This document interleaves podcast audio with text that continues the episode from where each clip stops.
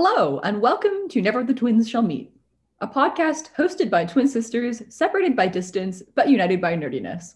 I'm your host, Lulu. And I'm your co host, Pi. Before we dive into the proper episode, is there anything you've been into or up to since we last recorded that you'd like to tell listeners about, Pi? Well, I am currently doing National Novel Writing Month, where I try to write 50,000 words of a book over the course of the month of November, which is very fun, but also is not leaving me a lot of free time to do any reading. I have managed to read two very short things. One was the short novel Half a Soul by Olivia Atwater, which is just a very delightful Regency fantasy romance about a woman who has half of her soul stolen by the fairies and has to team up with a grouchy sorcerer in order to try to figure out how to get it back. And it was just really funny and cute, and I loved it. I also read the novella A Spindle Splintered by Alix E. Harrow, which the author has described as Into the Spider Verse meets Sleeping Beauty, which is a pretty accurate description. Honestly, it's kind of a multiverse story about a bunch of different versions of Sleeping Beauty who all get together and are trying to stop the sad ending of their story from happening. And it was also really great and funny and had a meme reference that basically made me scream when I got to it. But that's kind of all I've had time to read lately because I've been so busy writing. I am not doing National Novel Writing Month because I am not a speed demon when it comes to drafting books like you. So I've mostly just been keeping up with my coursework and college and stuff. But I recently started my fall break, so I've been reading a little bit more than usual.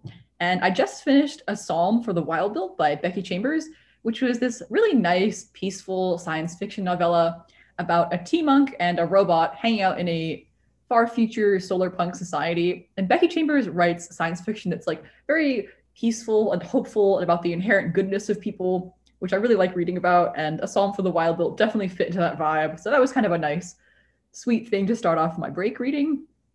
I also just started reading Legendborn by Tracy Deonn, which is fantastic so far. It's a young adult urban fantasy book about a girl who gets involved in a secret society descended from King Arthur and the Knights of the Round Table. It's really, really good and explores like a lot of interesting stuff about urban fantasy and societies and racism and magic. And it's going to be the topic of our next episode. So if that sounds interesting, you can stay tuned for that. I love Legendborn. I am very excited to talk about it. However, today we are not here to talk about King Arthur. We're here to talk about necromancy, aka books where the main character can raise the dead and talk to ghosts and other fun and spooky topics. The books that we're going to be covering are Sabriel by Garth Nix and The Bone Witch by Rin Chupeco. So, Sabriel is a fantasy novel published in 1996. I would consider it YA, even though that age categorization didn't really exist back then and it follows 18 year old Sabriel, the most recent in a long line of family necromancers who kind of keep the evil dead down and banish the ghosts and like stop demons from eating people. And they're kind of like they're necromancers, but they're good guys, which was a fun subversion. And they're called abhorsens, which is basically a hereditary title for necromancers who lay the dead to rest. They're basically lawful good necromancers instead of the usual chaotic evil that's found in most other fantasy books. And it's basically a road trip through a fantasy kingdom because Sabriel's father, the current abhorsen, goes missing around the same time that some truly evil dead creatures start to rise. So she has to find out what happened to her father and how to stop these creatures. And it's kind of like a fun, classic fantasy road trip with a kind of unconventional protagonist who has an unconventional type of magic. I am of the opinion that reading a classic fantasy book about people trying to get from point A to point B while being beset by evil monsters is really good for the soul. Actually, sometimes you just need something simple, and it's about people road tripping while zombies try to eat them, which is basically the plot of Sabriel. It's a good plot. I'm agreed with that opinion. Somehow, I actually never read this book even when I was a kid, even though A, Sabriel is definitely a really iconic fantasy book that many people read as a kid, and B, I actually read the sequel, which is called Lirael, and is about different characters in a magical library, which is sort of mysterious because Sabriel is definitely up my alley. I just somehow never read it, so it was kind of fun to finally read it and be like, oh my god, I've been missing out on all these years you really have been missing out. It's a great and fun book. So one of my favorite things about Sabriel is the world building in it, which is really interesting because it's split between Ancelstierre, which is a magicless world kind of reminiscent of around World War One or the beginning of the 20th century in Europe. And this is where Sabriel grew up in a boarding school. But there's also the Old Kingdom where she was born and where her family is from, where magic abounds. And it's much more medieval with kings and swords and magical creatures. And it's kind of this really fun split between like a more modern world and a more ancient one that happen to be like side by side but are totally different. And Sabriel's family hails from the Old Kingdom, but she was raised and educated in Ancelstierre, mostly to keep her safe from the dark magical forces that are constantly hunting down her family. So she doesn't actually know very much about the Old Kingdom. So as she's traveling through this land, she's learning about it for the first time and the reader gets to learn about it as well which is a very clever way of like having this completely different world but also having the protagonist be unfamiliar with it. And it's just super interesting that garth nix came up with these very separate worlds that like the story takes place in both but they're completely different and i really like it.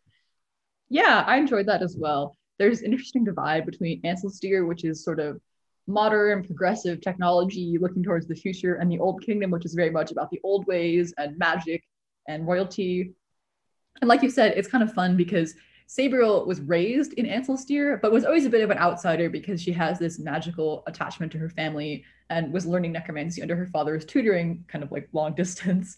But she's also an outsider in the Old Kingdom now because she spent so long away from it. And part of the book is not just going on a road trip to save your father from some evil zombies, but also kind of learning about your destiny and family and heritage and the place that you were born in but haven't called home for a really long time. And I think it was kind of smart because it's a good way to introduce the reader to this sort of complex fantasy world without it feeling overwhelming because Sabriel knows a little bit about it, but not a lot about it. So as she's traveling through the old kingdom, she's like, oh wow, this place has changed a lot since I was a kid. Yeah, it's very fun because the old kingdom as we see it in the book is very different because there's only one abhorsen and there's usually an entire family of them there's like one primary abhorsen and also as we learn at some point in the past the royal family was deposed and so basically the whole kingdom is kind of like in chaos and everyone's being hunted by zombies and it's very much like not the world that it's supposed to be. So sabriel has to kind of try to figure out like what exactly went wrong and how to fix it while she's also trying to find her father. I also really enjoyed the magic system in this because, like you said, uh, Sabriel's family has this hereditary position called the Abhorsen, who's sort of the head necromancer in the Old Kingdom and keeps people safe from the dead and the ghosts and creatures trying to return from beyond the grave. But there's also a really neat kind of magic system outside of that, which is that, that the Abhorsen has magical bells, which all have different functions. So one can be used to control the dead if you ring it, but another one kills everyone who hears it rung, including the listener which I just thought was very neat because I feel like a lot of fantasy books you have like your wands and I don't know, your magical staffs and your potions and your spell books. But Sabriel, the magic is very tied to sound and in particular these magical bells that all have these like very interesting and specific uses that I thought was really neat.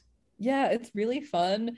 There's also a way that you can channel magic through whistling or singing, which is also a pretty unique idea for a magic system. And I think the bells in Sabriel are my favorite part of the magic system just because they're so unique and each bell has a different use. So like every time Sabriel is trying to banish a zombie or a ghost or trying to do magic, she has to figure out which bell works best for the situation and like is the cost of bringing the spell worth banishing this creature. So it's just really fun to see her like have to figure out what what she can use the different bells for in which situations. And also, like there's a divide between the Old Kingdom and Ancelstierre, there's also two types of magic within the Old Kingdom. So there's charter magic, which is much more orderly and is kind of channeled through symbols and runes. And that's what a lot of the Abhorsen use. But then there's also free magic, which is really powerful and unpredictable. And a lot of the creatures that the Abhorsen oppose come from this. But also, if you can harness it briefly, it can be like incredibly powerful and a strong tool.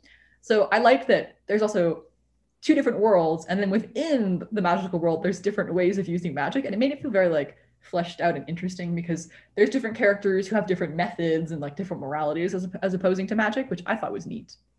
A third very fun part of the world building is the way that death is envisioned in this world, because the Abhorsens don't just summon ghosts or banish zombies, they can also walk in death. And death is kind of imagined as this river with different stages of gates that are like waterfalls or whirlpools or other things like that. And it's really cool. It's great imagery. It's I read Sabriel for the first time in middle school, and the image of like death as like a river and if you pass through the final waterfall you can never come back and you like move on to like the afterlife was always kind of stuck with me because it's so unique and interesting i don't think i've ever seen a fantasy book with the afterlife portrayed that way before.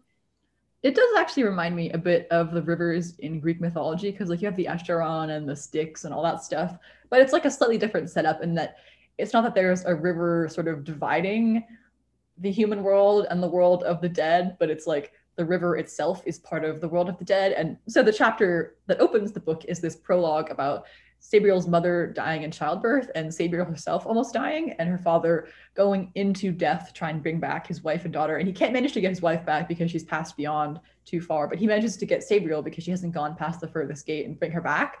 So you're really introduced to this like very creepy, interesting setting. And there's always stuff about like monsters lurking past the final gate and like diving into whirlpools to get people back. And I enjoyed that death is this very physical place that characters can visit.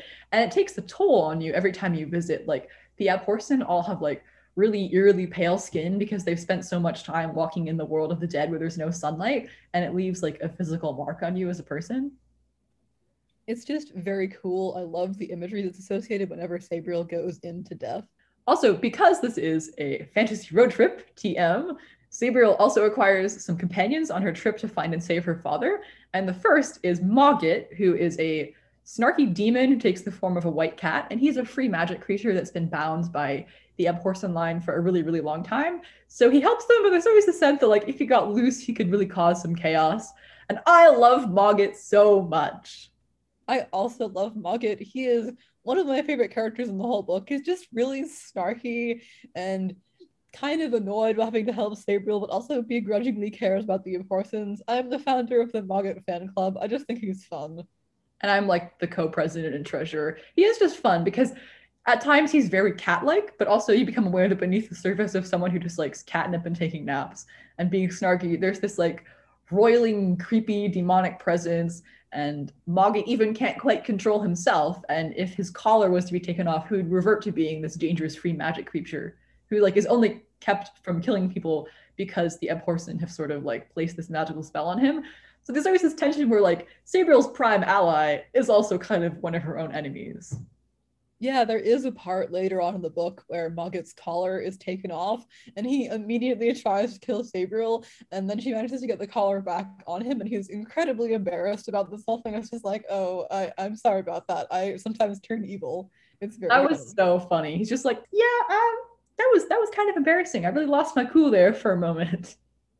Anyway, Mogget's just a very fun character because he also knows a lot about the world of the Old Kingdom due to a bunch of spells placed on him by the Abhorsens.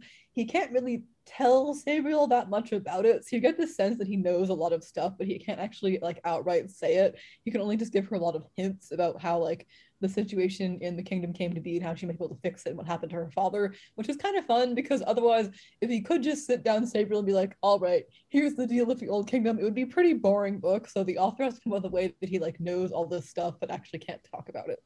Yeah, he's kind of under what they call in Irish mythology a geas, which is when you can't do something because you've got this magical oath on you. So he's really powerful and knows a lot about free magic and charter magic and the Old Kingdom's history, but he can't really quite tell Sabriel all of that because he's been bound so thoroughly by the Abhorsen to keep him from, you know, going wild and killing everyone. The third member of the traveling party that Sabriel ends up forming is a guy called Touchstone, who is a cursed guardsman and charter mage who has turned into a ship's figurehead for 200 years. And he's kind of a fun character. He's like sort of a guy out of time because he doesn't remember anything that happened for the last 200 years. And he has like no idea what's been going on in the kingdom since then. He's a little bit clueless, but he's kind of fun. He doesn't even know his name because he's been bound in magic for so long that his memories are all kind of scattered. He's exactly forgotten how he came to be there and who bound him up in a ship's figurehead. So they call him Touchstone, which is the name of like a fool kind of character. If you've read As You Like It by Shakespeare, the kind of clown fool character is called Touchstone. So Mogget encounters him and is kind of like, this guy seems like an idiot. I'm going to call him Touchstone. And then it just sticks for the rest of the book. Yeah, even after they find out what Touchstone's real name was, he just keeps going by that. So it turns out that the threat that Sabriel's father is facing is Kerrigor, who's this creepy, villainous necromancer from 200 years ago in Touchstone's time. And the three of them end up having to find Sabriel's father and defeat Kerrigor's growing army of the dead before it becomes too powerful. And there's very much a ticking clock on this book because I think it's like as soon as the moon reaches a certain phase, Kerrigor will become powerful enough to cross the wall into Ancelstierre, like the divide between the two kingdoms, and become not only incredibly powerful in the kingdom that's full of magic, but also begin taking over Ansel's Ancelstierre and all its like magicless, innocent inhabitants. So it's, it's a pretty stressful book. Like they are trying to get from point A to point B, so there's a lot of like fantasy road trip shenanigans. But there's also a sense that like if we are not fast enough, we are all completely doomed. Yeah, it's a good way of raising the stakes as well because the book starts with Sabriel's father disappearing and she's not quite sure what happened to him, but like surely he's fine. He's the person he can take care of himself. But as she goes on this road trip looking for him, she starts to realize that like actually her father's disappearance is connected to this really big and really powerful and really bad necromancer that she has to stop as well if she ever wants like any chance of saving the kingdom and finding her father. So she starts out just being like, I'm gonna find my dad and then I'm gonna go home. But actually the stakes are much bigger. Also, Kerrigor is quite creepy when they meet him for the final showdown the way that he's described as this creature that's been alive for hundreds of years through unnatural methods is very creepy and like gross. And this is very much someone who should not be existing in this state still. He should have passed on peacefully to the afterlife, but instead he's been using dangerous magic to keep himself alive for years and years and years. He's just, he's very creepy. He's not in the book that much, but we run into a lot of his minions. So you're like, sometimes when a villain isn't in most of the book and then you meet them at the end, it can be a little anticlimactic because you're like, well, that's it. Like, really? That's the man behind the curtain who's been like pulling all the strings. But the way Kerrigor is described is just genuinely creepy and unnerving. And there's also this whole thing where he has secret ties to what happened to Touchstone that Touchstone doesn't really remember, which I thought was quite interesting and like unfolds over the course of the book.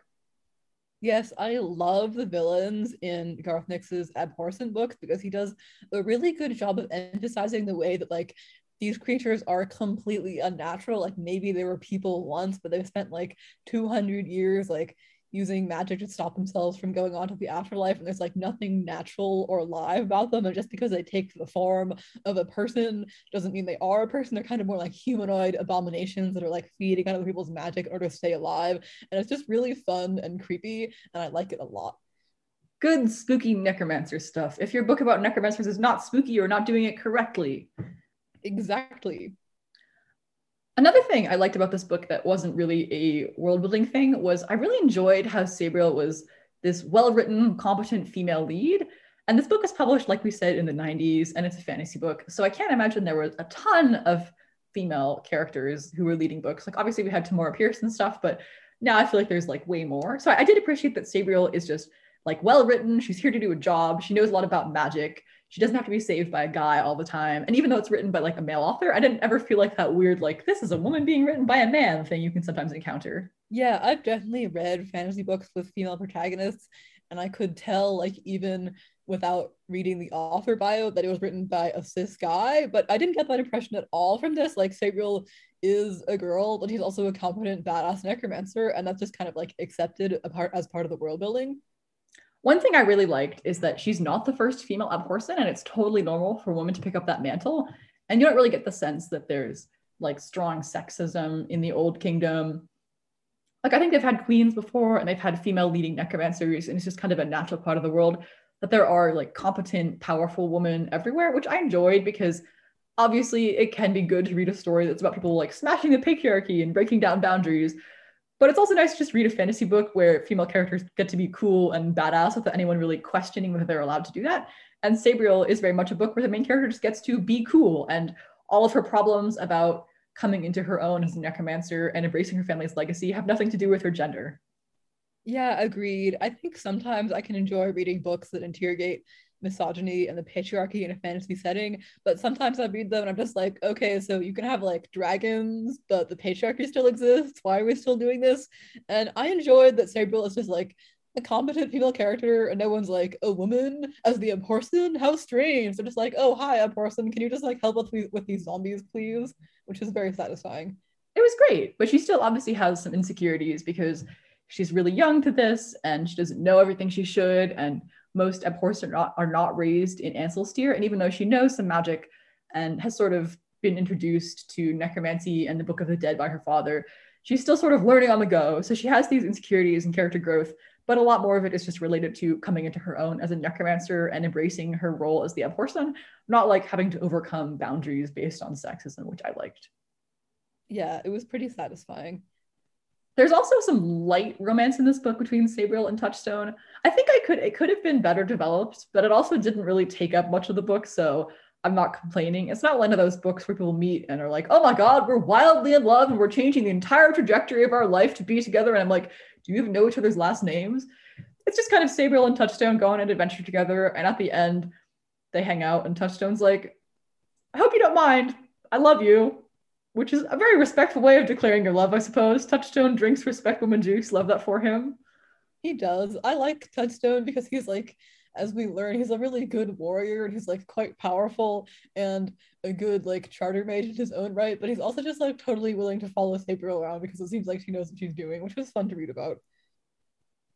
So the romance is kind of like just we've existed in proximity together for a couple of hundred pages and now we're going to be in love and I was like, man, I mean, it could have been better developed, but I just sort of enjoyed that the book was more about fighting zombies and talking to ghosts and becoming a cool, powerful necromancer. And the romance really just takes a backseat, which I enjoyed. Also, I do love the trope of pre-battle declarations of love. Like Touchstone has this whole "I love you, hope you don't mind" thing right before Kerrigor is about to like advance on everyone and they're about to have their final battle. And I do enjoy that trope when characters are like, "Ah, screw it, we're all might die. I'm going to tell you I'm in love with you." It's a good trope. Yeah, that was fun. And then there's this part of the climax where Sabriel takes out the bell like if you ring it, everyone who hears it, including the listener, will die. And she like rings it to banish Kerrigor once and for all. But then she and like Touchstone kind of hold on to each other as like a way to stay in life. And it was like very dramatic, and I enjoyed that a lot. Oh, yes, I really liked that bell because as soon as they introduced it, I was like, okay, this is Chekhov's necromancer bell. Someone is absolutely going to ring this and pay the price. And it actually gets run more than once over the course of the book because they meet Sabriel's father. and he gives up his life to save Sabriel and Touchstone so she can like continue on and defeat Kerrigor once and for all. And he has to ring the bell.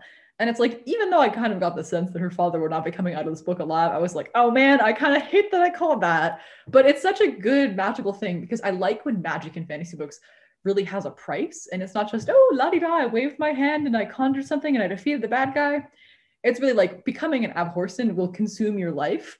And eventually you will probably have to sacrifice your life for the greater good. And the bell is really a physical embodiment of that. Like you can take out all the creepy zombies and the ghosts and the walking dead and the unnatural necromancers but you'll have to give your own life up to do that. So i enjoyed that sabriel is very much a book about the costs of magic and how sabriel has kind of been aged prematurely and has spent her life walking in the shadows of death and that's like altered her permanently and then very much so the bell is kind of the embodiment of how magic is something is, that is necessary and there has to be an person but it is not an easy role and it will always take something from you. Yes exactly. It's super interesting. Like throughout the book they're trying various ways to try to banish Kerrigor and they have like their plans. And when the plans fail like this is the last thing they can possibly do and Sabriel like knows that like maybe I'll die doing this, but I have to do it in order to banish Kerrigor. So she rings the bell, like knowing it'll probably cost her her own life because there's nothing else that can be done. And it's such a very satisfyingly dramatic moment because like she's backed into the corner and she has like one option and she picks the bell. And it's really interesting to read about. Also, I liked that the big showdown against Kerrigor takes place at Wyverley College, which is the girls' school that Sabriel was sent to in Ancelstierre to be educated, because it's very much sort of a, I don't know, traditional heroic journey hero returning to like where they started again, but you've changed a lot since then. And there's also this whole thing where they're in a country that is not supposed to deal with magic and no one is trained against it and the cost is like so much higher than if they were in the old kingdom and people who are familiar with magic and the Abhorsen and necromancers fight Kerrigor. So there's really the sense that there is this toll happening in the final battle because there are these innocent people who are not from a world that has magic being forced to confront one of the darkest evil magic creatures that has risen in centuries. So I enjoyed that it came full circle. It really made the stakes feel quite real. Yeah, it kind of starts off like the difference between the Old Kingdom and Ancelstierre is kind of played for laughs at first. Like, oh, these people are like so determined to believe like this zombie is just like a lost person and they're gonna go up to the zombie and talk to it, even though it's evil. Or like, oh, they can't possibly believe that magic is real, even though the evidence is right before them. But then when you get to the climax, you kind of realize like these people are like way underprepared to deal with a big evil necromancer like Kerrigor. And so it really shows you like there's a big cost to banishing someone as powerful as Kerrigor in a land where they don't believe in magic and they aren't prepared to defend against it. So it is very satisfying, like you said, that it goes in a full circle, but then also shows you like how big a cost there is to be a the person. I'm really glad I finally got around to reading this. One of the nice things about running this podcast is that it will force me to get around to reading things I've been meaning to read for a while. Like I literally had a copy of Sabriel sitting next to my bed for about two years after I was like, huh, it's kind of funny that I read Lirael, but not the first book in the series. Because there's a number of books set in this world, and they all are sort of like chronologically take place at different times going from like Sabriel's time to like decades afterwards, but they follow different characters and sort of different stories and are set in different places. So you can read them independently, but they really do sort of build on each other. Like Sabriel appears as an adult in Lirael, but I just happened to read Lirael first because I think I thought the idea of a magical library was cool. And then I was like, man, I should really get around to reading Sabriel at some point. It just took me a really long time to do that. I'm still not sure how you only managed to read Lirael and not Sabriel because I remember checking out all the books from our local library at the same time. So Sabriel was definitely in our house at the same time as Lirael, but I guess we just didn't read it. I do love Lirael though. It's a sequel that takes place about 20 years later, and there's a magical library and people who can see the future and a very fun magic dog. But Sabriel is also good because it's the introduction to this world, and it's really enjoyable to read about Sabriel discovering like the rules and history of the Old Kingdom at the same time that you're also uncovering it? Yeah, I would definitely like to go read Lirael again now that I have read Sabriel because I think I would probably get more out of it because characters like Touchstone and Sabriel appear in the book, and I was just like, yeah, I think you're probably established characters in this world, but I didn't read the first one, so I'm just going to enjoy it and not really know who you are. But I think I would get more out of it, and it would be fun to see Sabriel down the road as an adult as someone who did read this book for the first time as a kid, it was extremely influential on like my brain and how I think about fantasy and what kind of stuff I find interesting. Like for example, the idea like maybe the necromancers aren't always the bad guy. I feel like it was pretty unique to Sabriel when I read it for the first time because most of the time in the books that I've been reading as a kid, the necromancers were the bad guys. And like if you talked to ghosts, that made you evil. And it was really interesting to read more about this family whose job is to like keep the dead down and make sure people peacefully pass into the afterlife and stop like other evil necromancers from exploiting the dead and extending their lifespan. And that's always just been a really interesting concept. It's kind of a good exploration of like the way that having powers that can be used for evil doesn't make you an evil person. Yeah, that's so true. And I think that's still kind of unique to Sabriel because obviously death is kind of a scary thing, but also we all have to embrace it as this really inevitable part of life that we can't escape. So then fantasy books with characters who can raise the dead and kind of skirt around that inevitability, I think oftentimes are written as the bad guys because it's such a hubristic thing to think that you can cheat death or bring people back from the edge. But with Sabriel, it's more of a death is inevitable and we have to peacefully allow people to pass on and lay them to rest. So instead of just being, ooh, the big bad scary necromancer guy is evil because he has powers to go against like nature and God or whatever, it's more nuanced. So we have people like the Abhorsens, but then we also have people like Kerrigor who are using their magic for unnatural means. But it feels like a very nuanced way of exploring a magical power that is most often gifted to the bad guys in fantasy. Yeah, and of course, the imagery of death as a river with different levels has always stuck with me as a really cool concept. And I think it's just a fascinating idea that death is like a physical location in this fantasy world. Like it's another plane of existence, but it's also an actual place. And I've just always found that super interesting because it's not a representation of the afterlife that I've seen a lot in fantasy books, I think. So there's just a lot of things about the way that necromancy is portrayed in Sabriel and the way characters use it that have kind of always stuck with me since I read it as a, as a, at a pretty young age because it's just such a fascinating and unique idea and it's just like a very interesting book on several levels because the world building of the Old Kingdom versus Ancelstierre is quite interesting, but there's also like how the characters in the Old Kingdom use their power. Ooh, and one other thing I liked is that the dead in this book are genuinely quite creepy because like I said, Sabriel, Touchstone, and Mogget are sort of traveling through the Old Kingdom, trying to find her father, and along the way, Kerrigor like sicks a lot of his minions on them, so they have to escape from them. And there's this really neat bit where Sabriel is holed up in the ancestral home of the Abhorsens, which is on an island in the middle of a river because the dead cannot cross um, running water. But the dead start building this bridge out of boxes of grave dirt across the river so they can get to the Abhorsen's house. And it's just like the on-roaching fear of the dead that are like inevitably coming for you is really creepy. And I enjoyed that. Or there's one part where Sabriel um, goes to this village that has escaped to like an island nearby because they're a coastal village, but the island has been infiltrated by one of the dead and they don't know who it is because the dead can look just like people or be possessed by evil spirits. So there's sort of this like locked room mystery of these people were being beset by zombies. So they left their coastal village to go escape to an island, but one of the dead came with them and they don't know who among them is the dead. Um, and I just enjoyed that there's sort of different takes on zombies as not just these like shambling, mindless creatures, but also these very smart, evil creatures of darkness that like have it out for humans, but also are smart enough to come up with like evil plans that aren't so easy to outwit. It was very good. I enjoyed it. Very good evil minions in this book. Yes, I also loved the sequences in this book where Sabriel has to deal with Kerrigor's minions. For example, the part where they're building a bridge made of grave dirt to get to the Abhorsen's island because throughout the book they've been like being constantly chased by Kerrigor's minions and they have to stay ahead of them because if they get caught then it's all over. And they managed to make it to the Abhorsen's house, which is a safe place, supposedly, because it's really well protected. And also it's on an island, so there's the running water.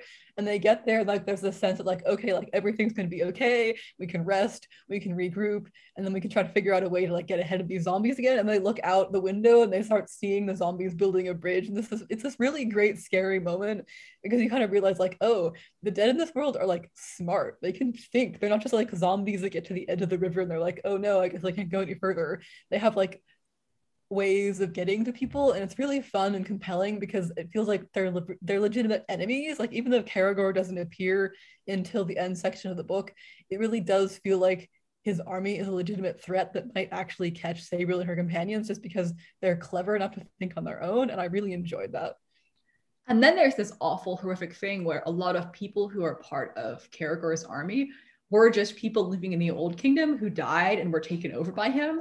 So there's this sense that they've been corrupted by evil, and that even if Sabriel has to take them out because they will kill her with no hesitation, there's still sort of this price because they used to be people who didn't want to work for Kerrigor, but they've been taken over by his dark magic. And I just sort of enjoyed that moral conflict of like, yes, we have to take out the bad zombies, but they weren't always bad zombies. So we have to kind of spare a moment to think about the people that they used to be just I, I really enjoy the complexity of the magic in this world, if that's not clear already. Although it's not always that the dead are always completely evil, and it's just like it's not always portrayed as always bad to talk to them. For example, Sabriel's mother died when she was a baby, so she doesn't remember her at all, but she has like a spell that will allow her to talk to her dead mother a few times and like ask her questions. And so she does that. And it's not portrayed as like a bad thing for Sabriel to briefly summon her mother back from the dead and talk to her about something and get information. It's just, it's bad when you try to like stay beyond when you're allowed to be in the world of the living. So I kind of like that because Sabriel's mother is like sort of this force of good who only really appears in the book a few times but it's enough for you to get the sense that like there are ways to talk to the dead that are like respectful and aren't kind of going against the laws of nature. It's just that when people like Kerrigor start trying to like extend their lifespan and corrupt the souls of the dead into an army of his own then that's kind of where it like starts to go downhill. Right. I think it's very much that in the world of Sabriel, magic is a tool and you can use it for good in healthy ways, or you can use it for bad in ways that just sort of force your own agenda and harm others, which is a very nuanced take on it. I enjoyed that. It's not just like, ooh, ghosts and zombies spooky. Anyone who consorts with them is evil. It's, it's just more how you do it and how often you do it and in what ways you use it for is what matters. Yeah, so ultimately, I think one of the reasons that I love Sabriel so much as a book is that it has such a complex and interesting portrayal of necromancy. It's not just like you talk to ghosts, you are evil. It's like, well, are you going against the natural laws of the world? Are you accepting death as an inevitable part of life and like mourning people who've gone on? Or are you trying to extend your own lifespan like far beyond it should be and killing other people in order to do that? So it's just a really interesting way of talking about how like power isn't inherently bad. It's like what you do with it that's bad. Also, it has my favorite new snarky cat demon, which is a genre in fantasy books, but I think Mogget is maybe now at the top of that list. Mogget really is a very good character. Also, happily, Garth Nix has written a lot of other books in this series. He wrote the original Abhorsen trilogy, which follows Sabriel and Lirael, but he also wrote some prequels and some short stories and some sequels. He actually has another book that just came out called Terciel and Elinor, which is a prequel about Sabriel's parents that I would like to read at some point, but knowing like how sadly their story ends, I don't know how emotionally devastating it will be because the book literally opens with Sabriel's mother dying, then going back to reading a prequel about her is probably going to be very sad. But I really enjoy the world building and characters in the series, so I would definitely like to read it at some point. I would definitely like to read more books in this series. I think doing an episode on Lirael in the future would be very fun because I have read it before, but I remember almost nothing. So I think it would be interesting to revisit that book at some point. Yeah, so ultimately, I feel like Sabriel is maybe for me personally the most influential book about fantasy necromancers just because of how well Garth Nix describes the creepy ghosts and zombies, but also how complex and interesting the magic system is and how it doesn't just portray talking to the dead as like completely evil, which is a very interesting take on necromancy that I haven't seen in a lot of other books. So I would say Sabriel is like definitely one of my top portrayals of necromancers. It has kind of it's a little bit of like a necromancers, they're just like you. They're not evil, they're actually people, which is kind of fun. The next book that we'll be talking about is much more recent. It's The Bone Witch by Rin Chupeco, which is a young adult fantasy novel published in 2017. Like Sabriel, it's actually part of a trilogy, although unlike Sabriel, it doesn't tell a complete story and it's pretty obviously the first in a trilogy, though we'll only be talking about the first book. It follows Tea Pahlavi, who is a young girl who learns that she is a bone witch or a necromancer when she resurrects her brother Fox at his funeral. After Tea resurrects Fox, he becomes her familiar, so sort of this magically bonded creature that uh, follows her around and does her bidding, but also is like only kept alive through her magic. And Tea is brought in for training, so she doesn't turn evil or mad, both of which are dangers that bone witches face in this world. So bone witches are also called dark asha, and they're basically necromancers, and they use these things called dark runes that no one else can. And they can raise the dead, and they can also lay the dead to rest. So, you know, pretty standard necromancy stuff. There are other types of witches in this world who can do stuff like see the future, conjure fire, conjure water, make potions, but bone witches are sort of the most feared and distrusted by many people because of their magical abilities. But they're also the only people who can kill Daeva, or these immortal monsters that rise every few years and must be killed and stopped from killing many other people. So as a result, the kingdoms in the world of the Bone Witch need Dark Asha, like Tea, except they don't really trust them, and they have this very uneasy place in society where they're necessary for the safety of the greater good, but on individual level are not really trusted that well. It's a very similar sort of good people, bad powers thing that's in Sabriel, but Bone Witches don't have the same kind of respect that the Abhorsen does. Like when Sabriel travels around the Old Kingdom and meets people, they're like, the Abhorsen, we're saved. And in the Bone Witch, when Tea encounters someone who knows she's a Bone Witch, she immediately encounters a lot of fear and distrust because they're afraid that like maybe the Bone will someday stop protecting them. Maybe they'll become corrupted by the forces of dark runes and turn evil. And maybe they just think their power is really creepy which is kind of an interesting take on how people would respond to necromancers. It's a little bit different than sabriel but also it's kind of understandable why people would hate and fear the, the dark asha just because their powers are so strange. Also unlike the world of sabriel asha which is the general term for people in this world who have magic with bone witches being sort of a specific subcategory. Anyway, Asha occupy a very specific cultural place in society, and they're sort of similar to geisha, where they train in combat and magic, but they also train in singing and dancing and entertainment and fine art and politics. And they're often sort of these high society figures who consort with kings and politicians and have to be like really good at sort of fancy artistic things, not just magic and potions and killing bad monsters. So part of Tea's training is not just learning how to fight and control her abilities, but also how to navigate politics and high society culture. It's definitely sort of interesting that this book acknowledges that if you are a very powerful magic user, you would also have to learn how to talk to like rulers of nations and convince them to like follow your advice or like let you into their castle to like put the dead to rest and other stuff like that. Like you can't just go around only knowing how to defeat the monsters. You have to know how to like talk to the people who rule the kingdoms where the monsters live. And you have to like learn how to gain their trust and gain the trust of the common people, which is kind of an interesting idea. Like the Asha are witches, but they're also politicians and entertainers, which is a very interesting role in society that I feel like most magic users in fantasy books don't occupy. They tend to only be magic users. I think I wasn't super convinced why people whose main job is to fight off undead monsters also need to be good at like attending tea parties and dancing, but it is sort of the part of the societal role that Ashas occupy in this world. And it was kind of an interesting take on it because it means that Tea can be a very powerful, valuable resource to the kingdom, but she can also offend higher ups and not know how to navigate like a fancy party. So there's sort of different stakes where there's not only will Tea control her abilities and learn to become like a, a, dark Asha who can work for the greater good instead of going mad. There's also the like, can Tea navigate politics and not accidentally offend the king and become like a political outcast? Yeah, it seems like only women are the ones who train to be ashas in this world, which is interesting. It seems like there are men who also have magic, but they're just kind of sent off to the military without any of the political or performance entertainment. So there's kind of this whole subculture of trainees and like almost family units that live together and train together, which makes up a big cast of the characters in the book because Tea is brought from her very small village in one kingdom to go train in a big capital city in another kingdom. So she becomes part of this big community of Although there's only a few bone witches, that she's still kind of isolated within this community of magic users. There is a character that Tea encounters who's assigned male at birth but wants to train to be an Asha. Because, like you said, I think guys in this world who have magic traditionally go off and become soldiers or something called a heart forger, which we will discuss more in a couple minutes. But she meets this apprentice dressmaker whose name I think is pronounced Likh, who wants to be an Asha. And I'm not sure if Likh is supposed to be trans or non-binary or just a guy who's more interested in being an Asha than a soldier.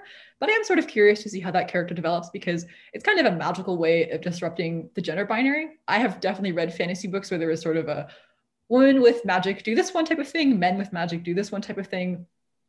And it often explores like maybe women want to smash the patriarchy and do cool things, but I've never seen like, what if you are supposed to go do guy magic, but you want to go do girl magic? So I think I'm curious to see how that character develops over the course of the series if I read the future books. Yeah, it's definitely an interesting setup because, like you said, the Asha are kind of more performers and entertainers than soldiers. So it's sort of interesting that there's a character who was assigned male at birth who's more interested in that part of life. Although we don't quite know where we'll go yet because that plot line isn't really resolved by the end of the book a really big chunk of the Bone Witch is taken up by Tea's training to become an Asha. There are actually two timelines in this novel. One of them follows Tea from about the ages of like 12 to 15 ish as she trains as a Bone Witch with her mentor, Lady Mykaela. And then the other one is when she is about 17, who's full and she's fully come into her power as a Bone Witch, but has been banished from her homeland for some reason that is not clear to the reader at the time and is plotting revenge. And we don't know exactly what has caused Tea to tip into villainy since the future timeline is from the perspective of a bard who is recounting her story and he himself doesn't really know. But we do know that Tea will descend into villainy by the age of 17, but not really why or how, which is not a mystery that is solved by the end of the, of the book because the two timelines haven't yet converged. I did find the pacing of the book a little bit slow, to be honest, but I think this is mostly because I was extremely curious to learn what causes Tea to turn to villainy when in the past timeline she is so convinced to master her power and become an Asha who only uses her power for the, for good. So we're not really sure what causes her to become banished from her homeland and start plotting revenge against the whole world. And we also don't learn it. We don't learn her motivation by the end of the book, which I was a little bit exasperated about, to be honest. I also found the pacing for this a bit slow. I think because it's also quite a long book. It's around 400 pages, if I remember correctly, though I don't have my copy here to consult. And I think a lot of the training montage, growing up into like a young adult and learning to harness your power, did remind me a lot of older fantasy novels I've read, like those by Tamora Pierce. But I think because this has the dual timelines and is also so long, you kind of are like, can we get on with it? I want to see how she becomes a villain. Like, let's speed it up a little bit. So we don't actually find out what causes her to tip into villainy or what happens back in her home or like what her relationship with her brother is really like now that she's descended into villainy. By the end of the book, I think that's something that will probably be developed more in the sequel because like you said, the timelines don't converge by the end of the Bone Witch.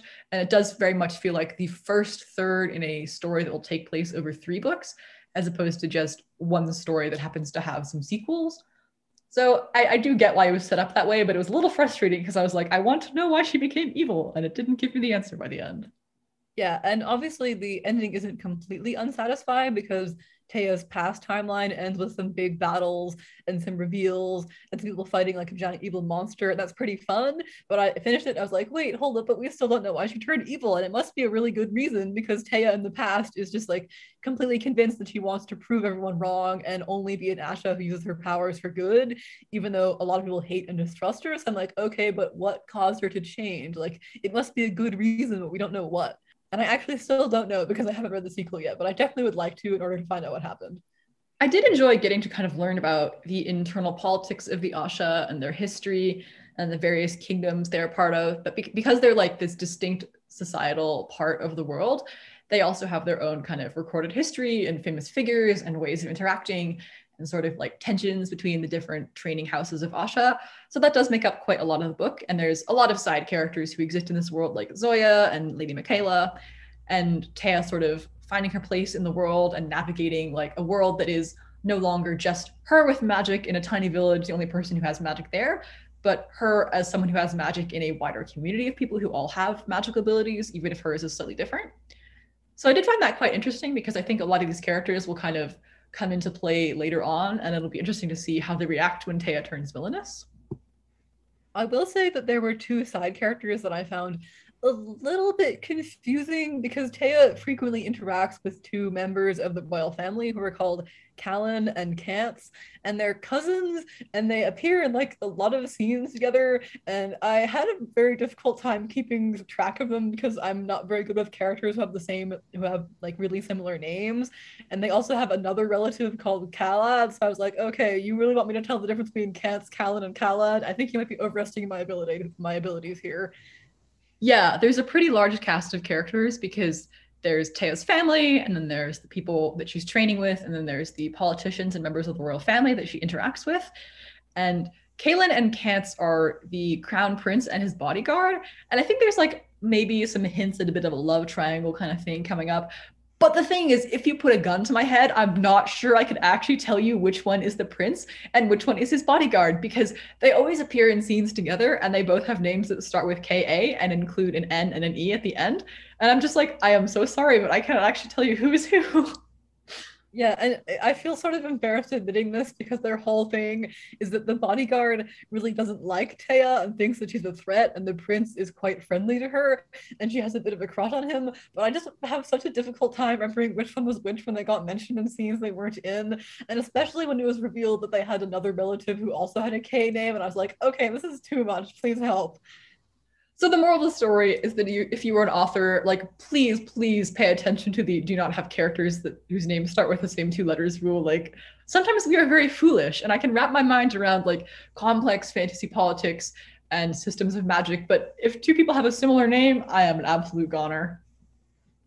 However, one character that I did think was really interesting and distinct is Tea's brother Fox he is her older brother and he joined the army when she was fairly young and then he was killed by a daeva one of the immortal monsters and then she resurrected him at his funeral which is when she learned that she was a bone witch. The first line of the book is her being like i didn't mean to resurrect my brother but i guess it just sort of happened which is really what happens because she has no idea that she's a bone witch until the funeral. And then she's like he doesn't want to be in the grave. He should he should be able to be let out. And her parents are like stop it. You're disrupting the funeral. And then he actually like claws his way out of the grave and everyone's extremely shocked that he's a bone witch. It's a really good scene and a great way of kind of setting the tone of like Tea has this power that can be used for bad, but she only really wants to use it for good, like to save one of her siblings. And I really liked his, him as a character because he's a really interesting character in that he's died once and he's come back to life, but he's also connected to Tea. And if she dies, so does he. Yes, the opening scene where she resurrects her brother is really great. I mean, the first sentence of this book is let me be clear, I never intended to raise my brother from the grave, though he may claim otherwise, which is just great because you kind of get this, oh wow, she like accidentally resurrected her brother. And then we get the sense that there is now some tension in their relationship because of this. And what I liked about their relationship is it's sort of a reversal because she's originally his younger sister and he's sort of like the protective one. She's actually kind of the baby of the family. But then when she brings him back to life because she like realizes she's a bone witch and raises him from the dead, it sort of reverses what was going on there because now she is like the bone witch and he's her familiar and he is alive because of her and she literally has to feed him her blood every month so he doesn't become a rotting zombie so there's still kind of this thing where he's her older brother and he wants to protect her and like keep her safe but also she is now the one who is literally responsible for his continued existence. And I think the reversal of like the roles in their relationship added some very interesting tension. I feel like there aren't that many fantasy books where a sibling relationship is at the very heart of the book. People often have like a lot of romance because you can have people meet and sparks can fly and there can be tension and drama. But I think the idea of having a sibling relationship that has this genuine tension and ability to evolve into other interesting forms is very intriguing. And I like the idea that it's at the heart of this fantasy series, like from the very beginning.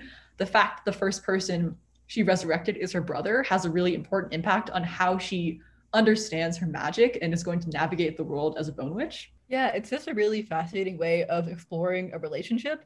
And I also really liked that Fox and Tea are really close siblings. And a lot of the people in the book that Tea interacts with have ulterior motives because they're politicians or they're her mentors or they're her rivals. So a lot of people are not very like open about their motivations and are like lying about something. But in this case, Fox and Tea are just like generally fairly open with each other. Like they keep secrets from each other, but they also can be very honest with each other and they have like a lot of fun banter that's really enjoyable to read about. So in this book that's kind of full of like politics and like everyone's wearing a mask and like can you really trust anyone's motivations? It's like very refreshing that fox and Tea have like a very open relationship with each other where they can be honest about a lot of things like their opinions on other people. There's a lot of scenes when they make fun of other politicians because they um, are like teenagers who are just kind of thrown to like politics and it's enjoyable to read about. I like their sibling relationship a lot I think overall, my takeaway on this book is that I didn't find the plot that intriguing because so much of it is kind of training montage type stuff. But I found the world building and the characters intriguing, and there's definitely a lot of setup for them to evolve into interesting places over the course of the book.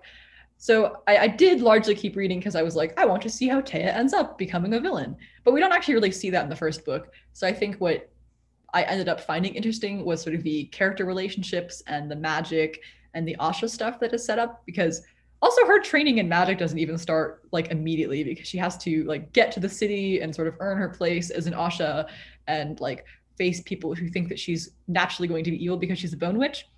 So then there is some magic and sort of some battle stuff at the end, but it's not very much a plot or action based book.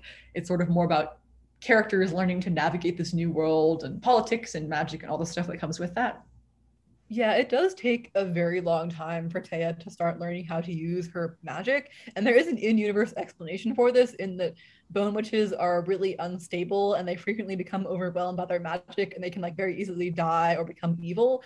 And so they don't want to start training Tea until it's clear that she can take the burden of learning how to use dark runes. But it also does mean you're just like kind of sitting there reading like chapter after chapter of like Tea like doing politics stuff or like learning how to like sing and dance as a performer and you're just like can we get to the zombies please and eventually they get to the zombies and it's very satisfying but it does take a while I don't mind slow paced books. I think they can be a really good way of exploring the character and the world building and getting you invested in what's going on.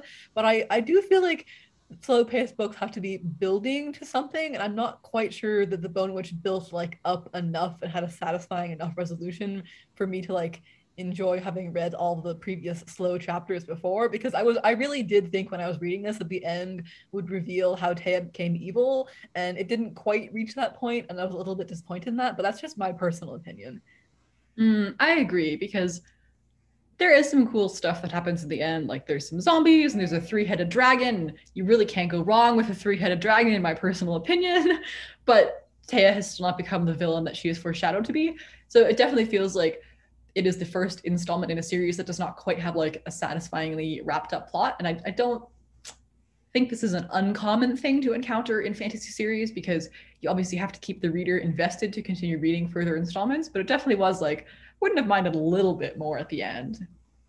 Yeah, my guess is that later installments in the series will be a bit more fast paced since a lot of the world building has been set up and all the major characters seem to have been introduced. But I do wish there'd just been like a tiny bit more of magic, like especially in the first half of the book where Tea doesn't really know how to use any of her powers and she's still trying to figure out her place in the world. It would have been fun if there was a little bit more about magic and a little bit less about like buying pretty dresses. Ooh, one thing I did find interesting in this book's world building that's not related to the necromancy is the concept of the heart's glass. And it's basically that in this world, people wear magical necklaces around their necks, as opposed to, I don't know, around their knees. Anyway, people wear magical necklaces that represent their hearts. and you can sort of tell someone's emotions or if they have magic by looking at it. I thought it was interesting because it's kind of surprisingly whimsical touch in a fantasy book where the magic is, you know, on a bit darker end of the spectrum and that it's about raising people from the dead and killing evil monsters that want to destroy the world. So I kind of like that. It's an interesting touch that I have not seen something similar in other books. But can I just say, I think having a constant, accurate mood ring around my neck would actually be as embarrassing as heck. And like, I would not want to live in this world because of that. Yeah, that was a really interesting and unique part of the world. I agree that I would not want to have a heart class personally, but it is quite interesting. And there are some aspects about how it's dangerous to give your heart class up to someone you love because it's literally giving your heart away. And like for example, Tea's mentor, Lady Mykaela, once gave away her heart to a man that she loved and then he hid it and died before he told her where he hid it. So she's much less powerful than she's supposed to be because along with her heart she gave him a significant portion of her power which is really interesting because it kind of takes like the metaphorical idea of like giving someone your heart and makes it literal and then adds like some kind of like stakes of like giving it to the wrong person. And there are also these specific people within the world of the bone witch called heart forgers who are the ones that make these necklaces and they require like a lot of specificity and fine training. And one member of the royal family, Khalad, he mentioned earlier, is in training to be a heart forger.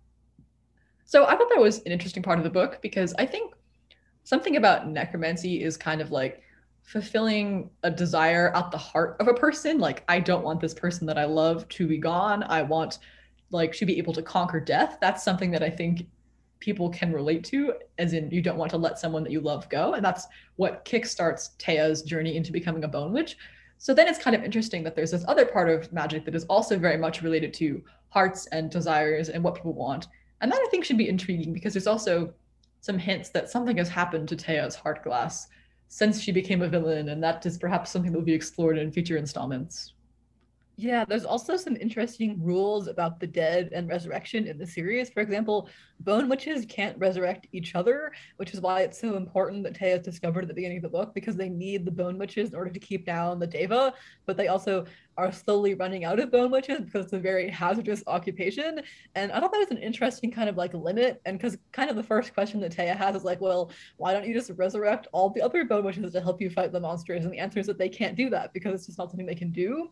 And there's also this interesting rule where you can resurrect the dead, you can't make them obey you. Like if you raise the dead, like where did you bury your treasure? They don't have to tell you anything, which was quite fun.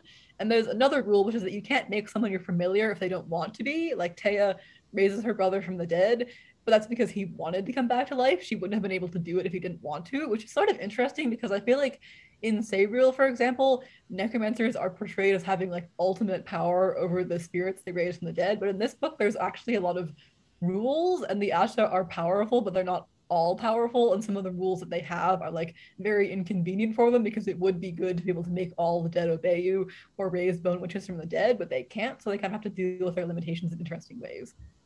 I also get the sense that maybe part of tea's future descent into villainy is trying to break or bend those rules because she's someone who has questions about these rules from the very beginning and we know in the future timeline that she has sort of defied the ashas and is out on her own as an outcast who has her own way of doing things and thinks she's doing what's necessary, but what others view as like terrible. So I'm, I'm kind of curious to see if these rules will remain so hard and unbreakable throughout the rest of the series because I feel like if you're going to become a villain, you're probably just not going to care that much about rules on magic anymore. Yeah, exactly. Additionally, in relation, not in relation, sorry. Um, another aspect of the world building in this book is that it's sort of a blend of like east and west in terms of names and cultures. So Tea is Asian, but we get the sense that the world is sort of like this big melting pot, and there's a lot of different kingdoms and cultures introduced. And the city that Tea goes to train in, which is called Neve, is sort of a hub of all of these kingdoms. So there's like various people from all over the world. It's not just sort of your stock medieval Europe fantasy with lots of white people, and we forgot that people had contact with Africa and the Middle East kind of fantasy thing, which I encounter a fair amount. Yeah, I did like that because Tea manages to meet a lot of people from a lot of different cultures in her training. So there's like a kingdom that seems to be sort of an analog to Japan, and another one that's kind of an analog to Russia, which was fun because like you said, a lot of fantasy books are super white and don't really acknowledge that places other than Europe exist. So it was satisfying that in this world, it's like very diverse. And there's a lot of different traveling between countries, and they're all very interconnected. And like it's very possible for like Tea to be Asian and then like hang out with like someone from fantasy Russia. And I liked that a lot. There was one thing that kind of bugged me about the cultural world building that I, I, picked up this time around. I've read The Bone Witch before, like a very long time ago when it first came out, and I reread it for this podcast. And one thing that I think I sort of picked up on that I hadn't noticed the first time is there's one country, Drycht, that I think is supposed to be Middle Eastern and Muslim because it's described as like being kind of a desert southern place. And there's a religion practice that involves women veiling themselves there. And it, it, just felt like all the references to it were kind of like stereotypical in that it's this place that has like a lot of rigid sexism and like honor killing if women like don't follow the rules. And there's this sort of like rigid very like intense religion in place.